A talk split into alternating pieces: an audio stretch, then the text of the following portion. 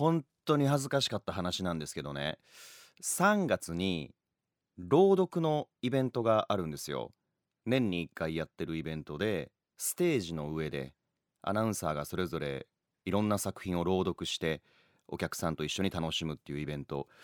私もこのイベントに出演するんですけどまあいくつかの作品を担当するんですけどね。その稽古っていうのが去年の暮れぐらいから、まあ、徐々に始まってきていて昨日も同じ作品を担当するメンバーと稽古があって私はそのある絵本を手に車内を歩き稽古場へと向かってたんですね。でエレベーターに乗ったぐらいの時にまあちょっとこの後このセリフを言うからちょっと練習しようと思って本を広げてまあ誰もエレベーター乗ってなかったから練習を始めたんですよ。で僕、まあ、あんま詳しく言えないんですけど一つセリフに「え？っ?」ってびっくりするセリフがあってね「え？っ?」ほにゃららほにゃららってストーリーが続いていくんですけどなんかちょうど開いたページがそこだったからあここから練習しようと思ってこの絵本を開いてエレベーターのドアが閉まったと思ったから結構本気でね舞台でやるように「え？ー!」ってやったわけじゃあさドアが完全に閉まってなくてそこに人がおったんですよ一人。でパッてその人と目が合ってまあどっかの部署のスタッフなんでしょうね。向こう目が点よ。だってエレベーター乗ろうとしたらさ絵本手にしたおっさんがさいきなりさ絵本を開いた瞬間その絵本見て「えー!」って言ってんのよ。もうめちゃくちゃ恥ずかしくて「いや違うんです。これ朗読の練習この後する」とかもう言う時間もなくてそのままドアがその目が点のなんか若い男の子と「えー!」って言った直後の僕の間に重い扉がウィーンって閉まっていってね。誰も突っ込んでもくれないし向こうどう思ったやろうね？何が書いてあって思ったやろうね？その本に。なんであの人あんなびっくりしててんと誰も突っ込んでくれない。言い訳もできない。あんな孤独なエレベーターのカゴの中初めて経験しましたね。今週も聞いてください。ロンリーサンデー何回かあんのよね人生。エレベーター誰もおらんと思ってビーズのいつかのメリークリスマス口ずさんでたら後ろに一人いたみたいなね。うん。なんかあんまり周りが見えてないんやろうね。皆さんこんばんは。MBS アナウンサー38歳バツイチ大吉洋平です。なんかこの後この話をすると舞台の宣伝みたいになるんですけど3月3日の日曜日に豊中市立文化芸術センターという場所で MBS アナウンサー琴の葉物語の世界2024というイベントアナウンサーが大勢集まっていろんな作品を朗読するという、まあ、舞台のイベントがあるんですがぜひね、えー、ご興味ある方来ていただきたいと思います。MBS 琴の葉で検索していただければすぐ出てきます。でねそのあたりに関するメッセージが届いてるんですよ。嬉しいですね。ロンリーネーム父はコロスケさん。MBS アナウンサー琴の葉物語の世界2024のお知らせを知りました。何かの番組で知ってくださったのかな？大吉さんはお昼も夜の部も両方出るということで私も両方とも行かせてもらうのですがえー、ありがとうございます。嬉しい。それぞれ違う作品を展開するので両方来ていただいても大丈夫ですよ。一つ心配が夕方はまだお一人の方が多いと思うのですがお昼はご家族や親子で行かれる人ばかりだったらだんだん心配になってきました。へえ。でもね同じようなメッセージいいてるんです。京都の方ですね。ロンリーネームウッドスペースさん。毎日放送主催の3月3日琴の葉の朗読会。一人で行っても違和感ないでしょうか？友達連れて行く方が。みんなこんなこと気にするんだね。全く問題ないですよ。一人で来てる人多いですよ。私の友達も毎年一人でどちらかの夜の部と昼の部とあるんですけどね。どちらかの部に来てくれるという人いますし。うちのねそのテレビのスタッフとかも結構一人で覗きに来てくれたり。まあお父さんお母さん子供とかじゃない限り舞台に入ってしまえばね誰が一人で来てるのか友達と来てるのか分かんないし朗読始まったら基本暗転して舞台暗くなってますし。全然気にしないでください。ウッドスペースさんも父はコロスケさんも堂々と胸張って一人で来て、え朗読楽しんでいただければと思います。ありがとうございます。嬉しいですね。3月3日です。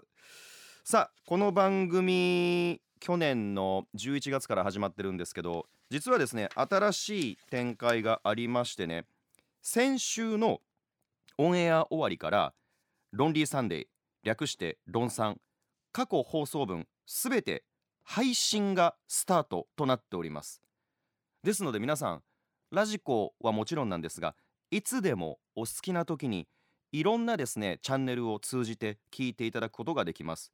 びっくりした。こんなにいろんな手段で配信をしてるんだって私も先週知って。Spotify、Apple Podcast、Google Podcast、Amazon、YouTube Podcast それぞれのサービスで配信してます。Spotify だとねこのラジオを聴きながらスマートフォンの画面を変えたとしても例えば LINE チェックしてもメールチェックしても同時にその音がずっと流れ続ける。スマホってね YouTube とかだと画面変えちゃうと音が切れちゃったりするじゃないですか。まあそういう利点もあったりしますので得意なサービスで皆さん聞いていただきたいと思います。大吉翔平のロンリーサンデーで検索。もしくはこのロンさんの X で各サービスの URL をアップしておりますのでぜひご利用くださいね。ただねこの配信となるといろんな権利の関係で音楽がカットされてるんですよ。だからこの番組の中枢ともいえるこの鈴木亜美さんの「アロン・イン・マイ・ルーム」はかからないってことですよね。そう。そういうねちょっとねあの実際の生放送とは違う部分はあるんですけれどもだそのあたり楽しみたいという方ラテンミュージックのコーナー好きっていう方最近増えてきてます。そういった方は生放送かラジオでぜひお楽しみください。この番組では皆さんの孤独にまつわるエピソードを募集しています。メールの宛先は大吉アットマーク mbs1179.com d a i k i c h i アットマーク mbs 1179.com X 旧ツイッターはアットマーク大吉1179こちらがこの番組のオフィシャルアカウントです。ぜひロンリーさんで略してロンさん。これハッシュタグでポストしてください。ハッシュタグロンさんで番組への感想もしくは質問リクエスト文句イチャモン何でもいいです、えー、ぜひポストしてください。メッセージをご紹介させていただいた方には着る岩盤浴 BS ファインでおなじみの鴨繊維からあったかサンプルリストバンドをプレゼントします。BS ファインは繊維の中の鉱石による遠赤外線で体を優しく温めてくれる新機能素材です。最新カタログと MBS ラジオのタイムテーブルもセットにしてお送りします。ご希望の方は必ずお送り先のお名前そしてご住所もお忘れなく。今日もねたくさんメッセージが届いてるんですが一通ご紹介しましょうか。こちらは大阪府池田市にお住まいのラジオネームジュリコさん。はじめまして。はじめまして。毎週論算を聞くのが楽しみで仕方ありません。嬉しいね。楽しみですじゃなくて楽しみで仕方ありません。この喉から手が出るように論算を欲していらっしゃる方がいるというこの事実が嬉しい。私は論理歴5年目に入り2人の娘を育てています。離婚されたっていうことかな？卒婚されたのかな？現在医療関係の事務の仕事をしていて現在の病院が2年目になります。医療関係の仕事について3年でまだまだわからないことだらけです。私は今年で48歳になり物覚えも悪くよくちょいミスをしてしまいます。うん。この前私の悪口を言われているのを聞いてしまいかなり心が折れそうになりました。仕事が遅いので言われても仕方ないと十分に自分で分かっているのですがやはり陰口を言われるのは何歳になっても辛いものだなと思います。大吉さんは辛いことがあるとどのように乗り越えているんですか？ああ何にも気にしないかな悪口とか言われても。だなんか基本的にですよ。ジュリコさん別にさだってまだなんか2年目とか3年目とか新しい現場なわけでしょ？そらちょいミスするて。ちょいミスすること分かって向こうも雇ってんだから。で別に陰口言われようが悪口言われようがさ樹里子さんのさ給料が減るわけちゃいますやん。陰口言われて悪口言われたから言うて寿命が縮まるわけでもないですやんか。別に言わしとったらええんですよ。ね私はだから人生なんだろうなあんまり悪口とか言われても気づかないタイプっていうかうん例えばこういう仕事をしているからエゴサーチ大好きでテレビの後とかラジオの後とかも大吉アナとか大吉洋平とか MBS 大吉とか大吉とかでいろいろ調べるの好きなんですよ。でなんかものすごいいいこと書かれててなんや思ったらそれ大吉に引っかかってるだけで博多華丸大吉の大吉さんやったりとかねするんやけどあのまあ別にちょっと悪いこととかネガティブなことを書かれてもほんと何も思わん。別にそれで自分の給料減るわけじゃないし寿命が減るわけじゃないし。うん。ただ参考にはする。ただあまりにひどい悪口とかは逆に人生限りあるのにさ。ね人間いつか死んじゃうのにさ。限りあるその時間をさ大木への悪口を書くことに使ってかわいそうやなって思ってるだけかな。うん。そうそう。だからね職場でミスしてね悪口言われた。あともう一個思うのはね誰かが誰かに悪口言う時っていうのはね樹里子さんちょっと興味あんねんて。その悪口言うてる人は樹里子さんに。だって考えてみて何の興味もなくて。自分の人生にいいも悪いも何の影響も及ぼさない。好きでも嫌いでもない。名前もあんまり覚えてない。出身地もあんまり覚えてない。そんな人のことって別に悪口を言う気にもならんでしょ？なんか悪口を言うっていう段階でなんか興味があんのよ。どっか羨ましかったりすんのよ。なんか鼻につく人ってなんか興味があったりする人って僕は思ってるからむしろ悪口言われたり陰口言われたりしたらそれを自分が知ってしまったらあなんか別にこちらはそちらに興味ないんですけどお宅僕のことすごく興味あるんですね。ありがとうございます。ぐらいの気持ちでいますね。うん。明日も仕事で会うのかなその人たちに。悪口言われているからこそ満遍の笑みで言ってみたらどうですか？おはようございます。今日もよろしくお願いしますって。だんだん向こうの方が虚しになってくると思いますよ。ねジュリコさん肩の力抜いて次の仕事も頑張ってくださいね。頑張りすぎず頑張りすぎず、えー、ゆるりといきましょう。では BS ファインのあったかサンプルリストバンドプレゼントさせていただきます。ロンリーサンデー今夜も夜8時までお付き合いください。結構ね配信サービスの反応がいろいろとありまして例えば東京都杉並区にお住まいのさすらいの豆柴さんですがロンさんのバックナンバーが YouTube にアップされてるじゃないですか。びっくりマーク。ありがとうございます。そしてロンリーネームビーバーオバハンからどんなロンリーネームや。やっとロンさんが YouTube で聴けるようになってとても嬉しいです。へえ嬉しいな。やっぱりこういう YouTube とかその他配信サービスの反応っていいですね。神戸市中央区にお住まいのロンリーネーム三度の飯より中森明菜さん。YouTube 検索でこの番組を知りましたですって。はい先ほどもお伝えした通り YouTube や Spotify や Amazon Spotify いろんな配信サービスでこの番組先週からですね過去放送分を配信してますんでぜひ聞いていただけると嬉しいです。ロンさんの公式 X にそれぞれのどんなサービスで、えー、聞けるかというのをリンクを載せてますんでぜひチェックしてみてください。では今日もこちらのコーナーから参りましょう。一人でできるもん。お一人様も大歓迎。ロンリーな私大吉が実際に一人で訪れたスポットや一人でも楽しめるグッズなどをご紹介するこちらのコーナーですが今週ご紹介するのはこちらです。ダイソーの炊飯袋。これはね今週私が見つけて感動した商品なんです。今能登半島地震の影響で多くの人が寒い中雪が降る中厳しい避難生活を強いられています。本当に心よりお見舞い申し上げます。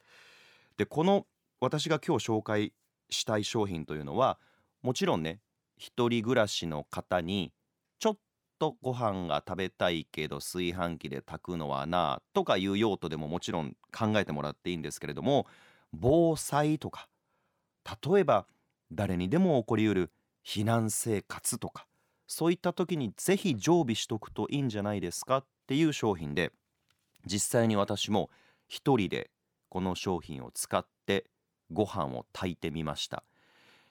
意味わからないでしょ炊飯袋って言われても。これね全国のダイソーで売ってるのかな？少なくともダイソー大阪梅田店には売ってました。あとさっき100円ショップダイソーのホームページを見たらインターネットショッピングでも買うことができるようになってましたね。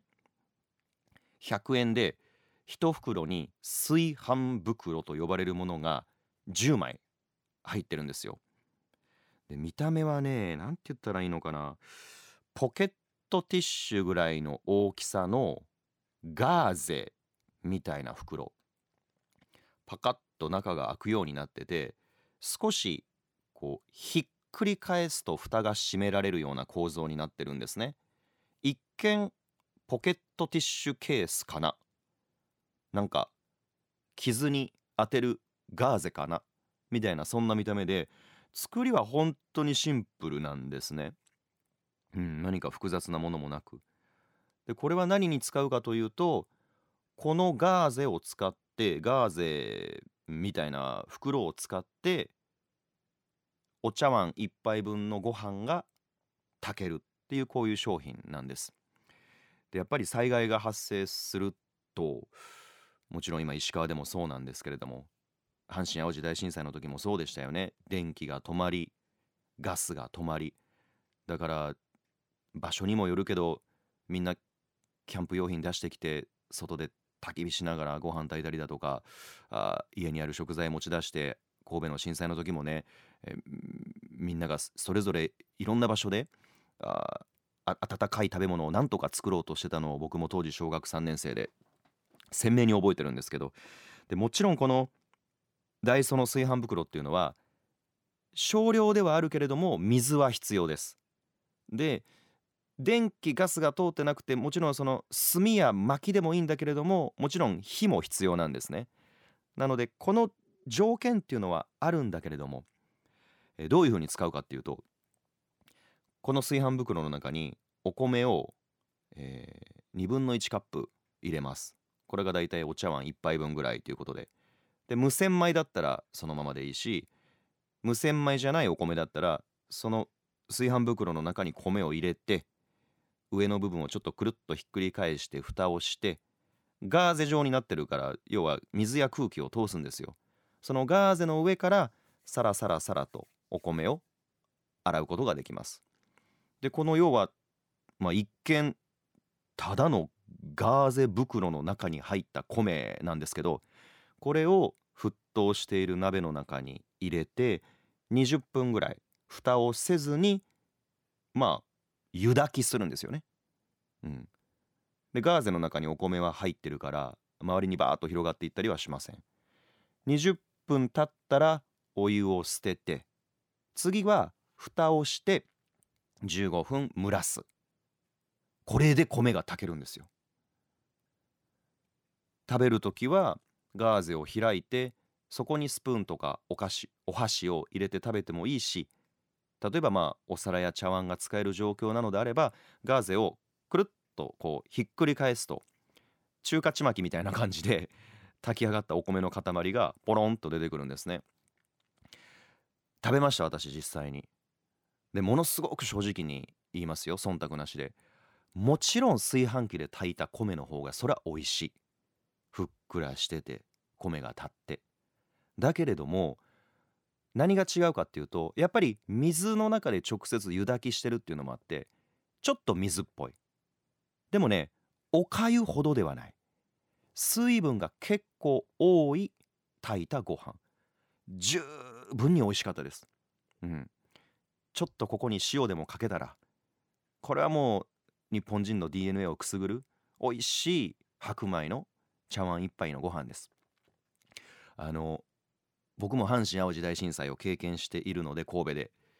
やっぱり震災発生後って乾パンとかねあの硬いパンね神戸の人覚えてると思うんやけど乾パンとかあとはあの菓子パンとかそういうものが物資として届けられてだいぶ経って給食も始まったけど牛乳とパンだけとかねそんな時が結構ありました。そんな時に何でもいいんだけど温かいものが食べられた時の喜びってすごく大きかったことを覚えていてもちろん今温かいものが食べられない、えー、被災地域の方々大勢いらっしゃると思います。でもある程度の条件が整えばもしかしたらその茶碗一杯のご飯が気持ちを救ってくれることになるかもしれない。っていうので言うとあの炊飯袋100円で10枚入ってるんですね。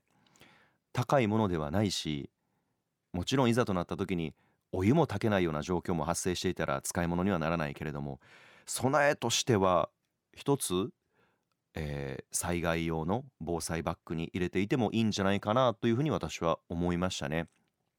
で実際にやってみるとあ蒸らす時間をちょっと変えたらもう少し固めにできるんじゃないかなとかお湯を捨てる時にもう少し水を切っていたら水っぽさもなくなるんじゃないかなとかいろんな発見もあるんであの災害用の備えとハードルを上げるんじゃなくていざという時のために楽しみながらやってみるっていうのも一つ大切な気もしました。実際自分が作って食べてみて。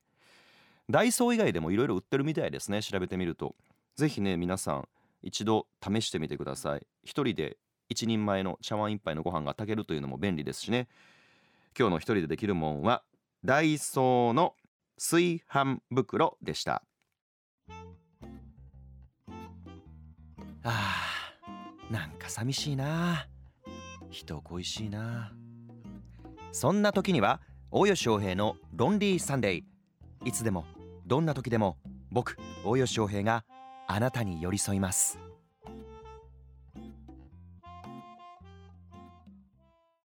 ロンリネームボブ・マーシーさん大阪府高槻市にお住まいです。いつもありがとう。おゆさんこんばんは。こんばんは。今晩のロンリー飯。焼肉のタレ鍋とショコラ麻婆豆腐とビールチューハイです。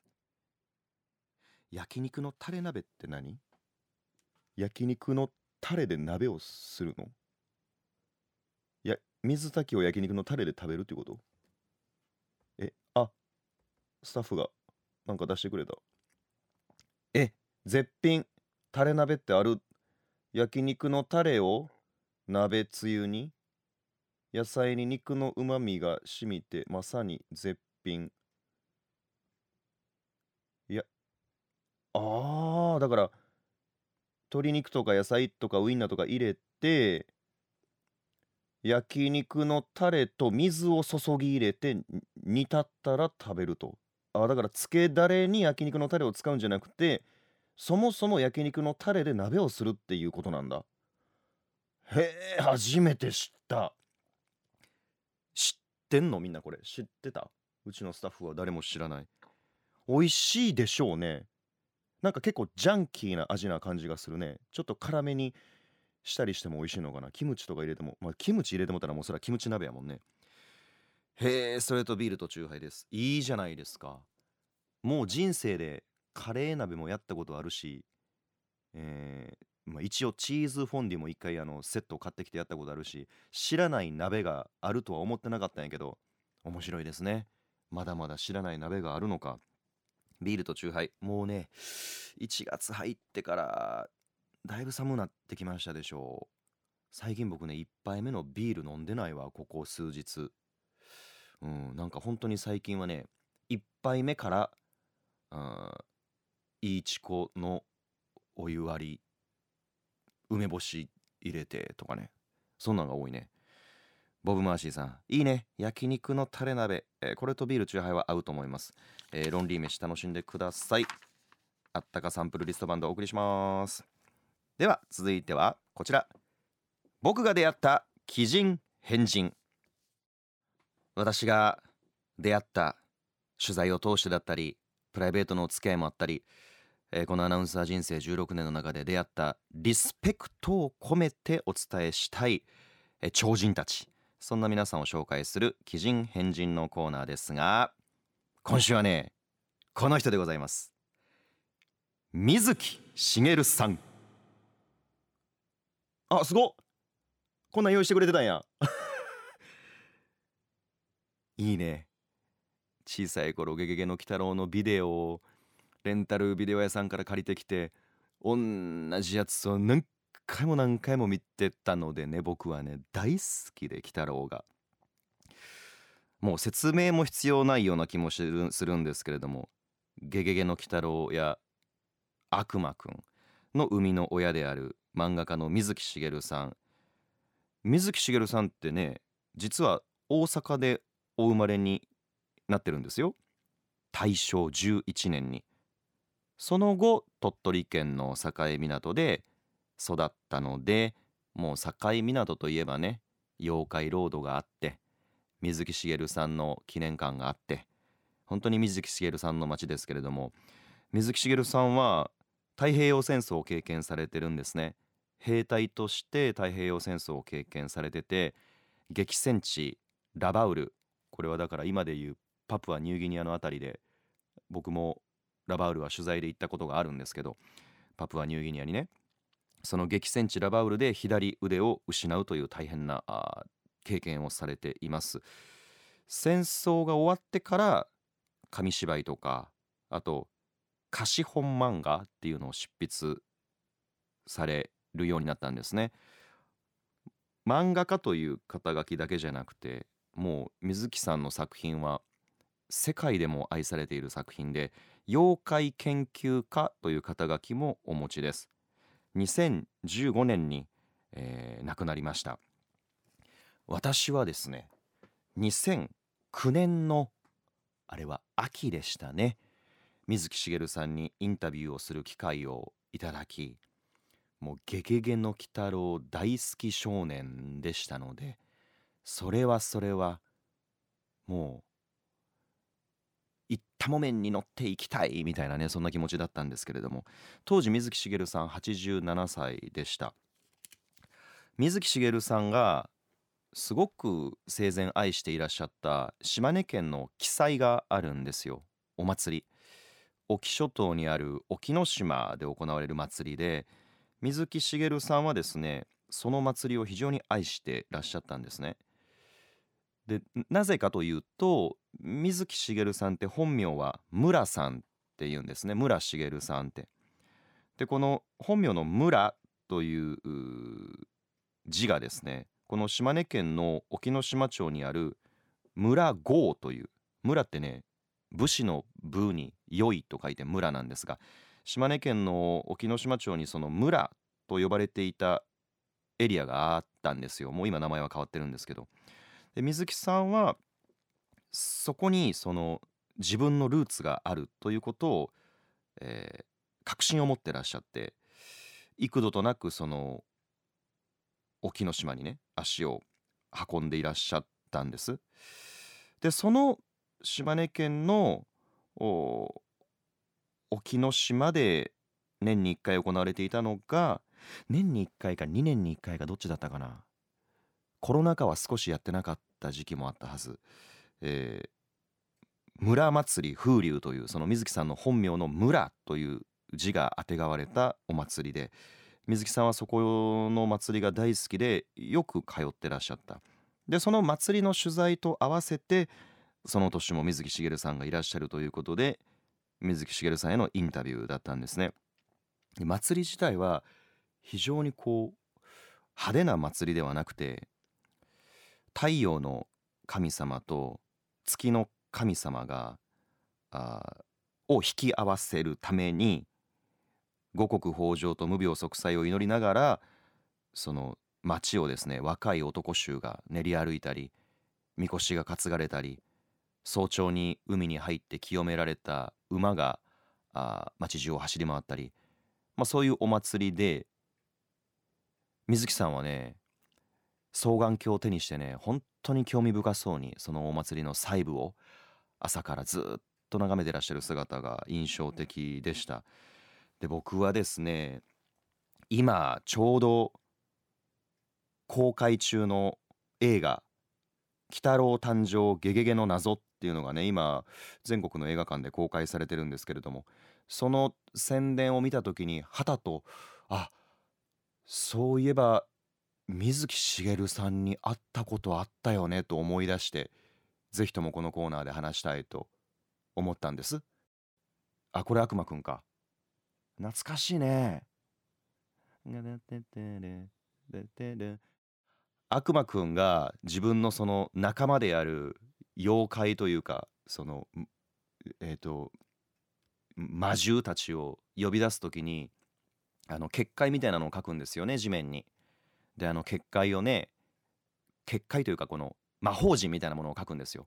でその魔法陣を書いて悪魔くんが手を三角形にして今度は逆三角形にしてエロイムエッサイムエロイムエッサイムいでよ果汁とか言うとねパイナップルみたいなモンスターがみんなが中に乗れるモンスターがうわーとか言って出てくるんだけどあれをみんなでやったね公園に絵描いて漫画の本持ってきて全く同じ魔法陣書いてほんまに出るんちゃうかって言いながらエロイメッサイム。エロイメッサイム入れよ!何やったかな他に「ゆうこちゃん!」とか「100名!」とかなんか言いながら。まあごめんなさい。ちょっと脱線しましたけれども悪魔くんのミュージックにつられ。僕はその祭りの時に水木しげるさんに初めてお会いしたんです。当時のマネージャーさんがね水木しげるさんの娘さんでこれがまたね優しい娘さん。あのね三つ編みをね何ていうのこう両サイドに三つ編みをしてらっしゃってなんかオーバーオールかなんか着てらっしゃって赤い帽子かなんかかぶってらっしゃったかなちょっと黒縁の眼鏡もかけてらっしゃったと思う。なんかね絵に描いたような漫画家さんみたいないでたちだったんですよ。もう水木しげるさんの作品に登場しそうな雰囲気。その娘さんに案内され水木しげるさんの元まで行ったんですけどあの本当にもうたくさん後悔があってこれリスペクトの意味でリスペクトの意味で僕の想像をはるかに超える超人奇人変人だったあまり当時の僕のレベルではちゃんとしたインタビューができなかったんですよね。あのとにかくね口数があまり多くないんです。で水木さんは祭りに集中しているから当時水木さんがだから87歳。あんまりインタビューしてても僕と目が合わないんですよ。それはそうですよね。大好きなめったにないお祭りのその場所に彼自身がルーツを感じるその場所にいらっしゃるわけだから。だからなんでこのお祭りが好きなんですか？とかこのお祭り見てどんなこと思われますか？とかいろいろ聞いてもなかなかですねこう返答がないというか。いやでも優しいんですよ。優しい本当に優しい目をしながら短い言葉で語ってくださるんですけど素朴な祭りいいですね。とか何百年も前の祭りを見ているような気持ちになるとかね。島の人はいい空気吸ってるね。とかこういう言葉を返してくれるんですけど僕らそのインタビュー時間を10分ぐらい頂いてたんですけど当時私が入社2年目23歳とかかな。なんか水木さんが短い言葉で返された後に次の質問がなかなか思いつかなくて「ああ」って言ってシーンって沈黙になってまたなんかディレクターからカンペみたいのが出てこれはどうですかこうですかって言うとまたポソッと一言を水木さんが返してくれる。じゃあそのキャッチボールを僕ができないからまたシーンとなる。みたいな連続でね僕が一番覚えてるのが僕はゲゲゲの鬼太郎が好きなんです。水木さんの作品をずっと見てきたんです。本も読んできたんです。っていうのを言いたいがあまりに。これは本当の話なんですよ。別に嘘ついたわけじゃなくて。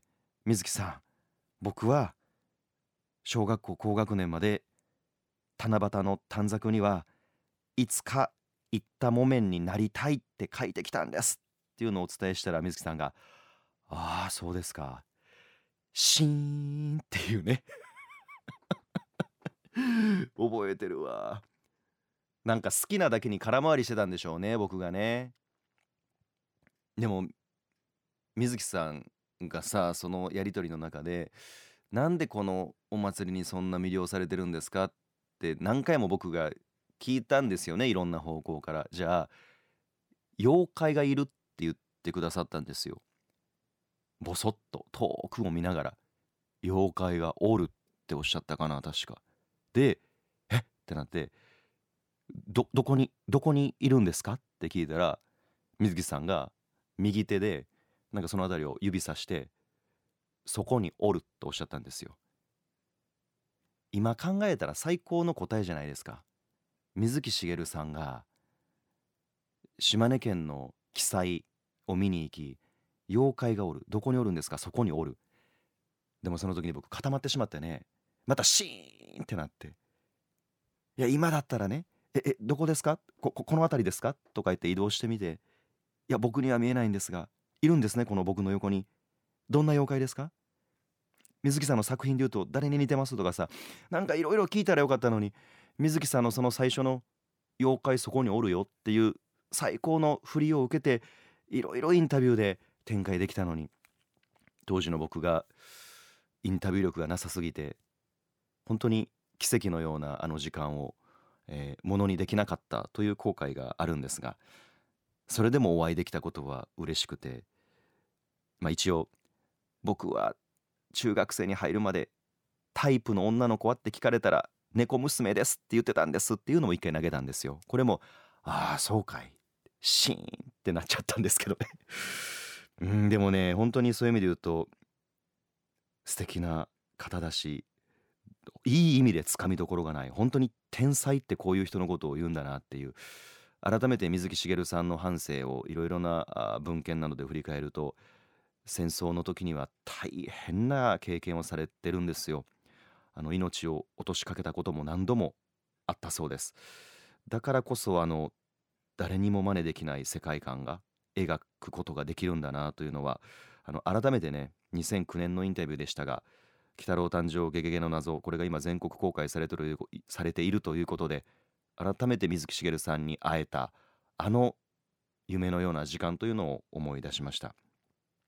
皆さん妖怪は見える人には見えているようです。さあ今日の奇人変人は漫画家の水木しげるさんでした。来週はどんな奇人変人のお話をするのかな？お楽しみに。大吉洋平のロンリーサンデー。メールの宛先は大吉アットマーク mbs1179.com daikichi アットマーク mbs1179.com 番組公式の X とインスタグラムもやってます。ハッシュタグカタカナでロンさんで投稿してくださいね。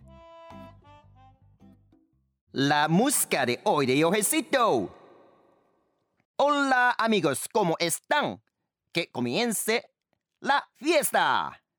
さあということで放送回が進むごとにですねこのコーナー好きですというメッセージがたくさん届いております刺さる人には刺さっているただただ私が大好きなラテンミュージックをお送りするというコーナーどうしてもねロンリーですとかね寂しいですとかね。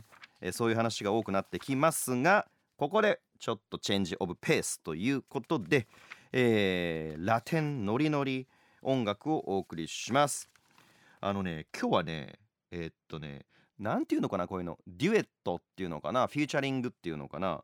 あのラテンの音楽界においてとっても有名で人気でキャリアもある大御所とまあ、こちらももはやもうキャリアのある大御所になってるんだけれどもラテンミュージックの歌娘この2人のデュエット曲なんですがカルロス・ビブスさんっていう男性のアーティストなんですね。えっ、ー、とねコロンビアのご出身ただまあ南米中米だけじゃなくてラテン語圏スペイン語圏のコミュニティの中ではもうもう昔から、えー、僕らが多分僕今38歳ですけれども中学生ぐらいの時からすでに、えー、大活躍をしていらっしゃった男性のアーティスト。それとシェキラ。シェキラはね知ってらっしゃる方も多いでしょう。もうラテン音楽の歌娘。アメリカでも大人気「笑えば Whenever」ってねいう曲が日本でも大ヒットしましたけれども。この2人があ共演している曲でございます。あのね先にどんな曲か言っておいた方が聞きやすいような気がするんですがこれ「ラ・ビスクレタっていう曲で要はバイスコー自転車。自転車という曲なんですよ。あの自転車に乗って君とこんなとこ行きたいとか自転車に乗ってこんなところを、えー走ったら気持ちいいよねっていうまあ好きな人と一緒に自転車に乗ってここ行こうあそこ行こうっていうまあいろんな地名が出てくるあ曲です。PV も非常にねすあの夏の気持ちいいあサイクリングみたいな雰囲気の PV です。ではお聴きください。カルロス・ビブスとシェキラでラ・ビシクレッタ配信では音楽をカットしてお届けしています。私の愛するラテンミュージックの数々も毎週1曲選曲しています。気になる人はですねラジコのアプリで MBS ラジオ大吉洋平のロンリーサンデーをチェックしてください。ラ・ビシクレーターっていう曲自転車っていう曲ですけれどもなんかこう自転車に乗ってデートしているような軽快な曲調ですよね。僕もねほぼ使わないんだけど自転車は1台持っててマンションの駐輪場に止めててこの間本当にちょっといい天気の時に買い物行く時自転車使おうかなと思って半年ぶりぐらいに乗ろうとしたらあれなんで空気抜けんねやろうね。ほっといたら。別に誰かが何かをしたわけでもないと思うんだけど自転車でほっといたら空気抜けますよね。もうガリガリ言うてね全く使い物になりませんでした。ショックでした。カイロス・ビブスそしてシェキラでラ・ビセクレタ聞いていただきました。では続いてはこちらです。傭兵のロンリーバスタイム。人肌恋しい季節。温泉ソムリエの私大吉洋平が皆さんにおすすめしたい温泉や銭湯を紹介するコーナーですが今週のロンリーバスはこちらです。アクアイグニス関西空港。今日はね天然温泉に浸かりながら空を飛ぶなんつって。関空に隣接するリンクタウンの中にあるアクアイグニス関西空港っていうこれ温泉なんですよ。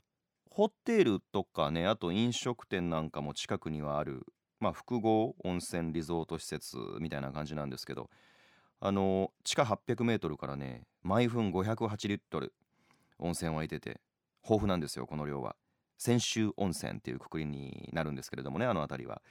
不要な角質を取り除いてくれるとされる弱アルカリ性の温泉ソムリエの間では美人の湯とか美肌の湯とか言われてます。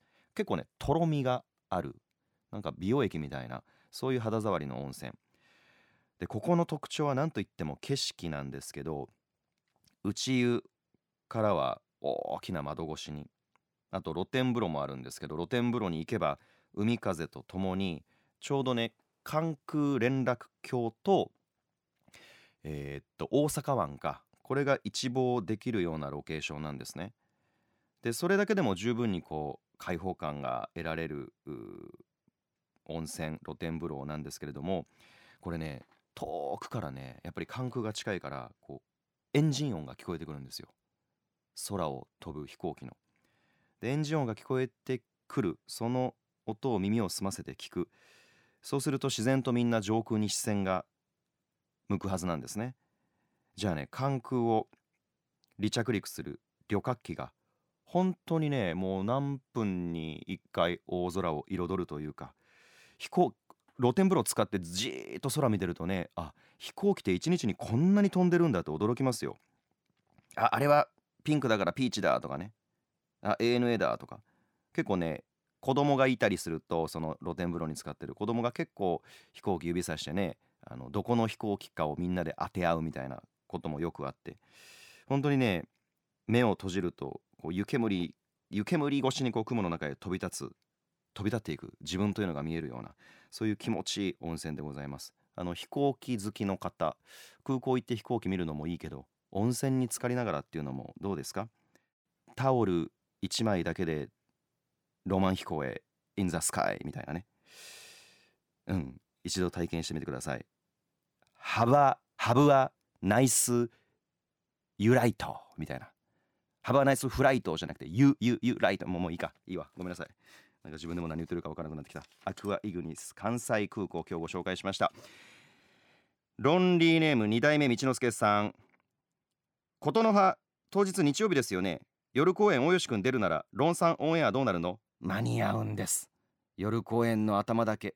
ちょっとここだけの話ね。夜公演の頭で作品読んですぐ MBS に戻ってきます。ご心配なく。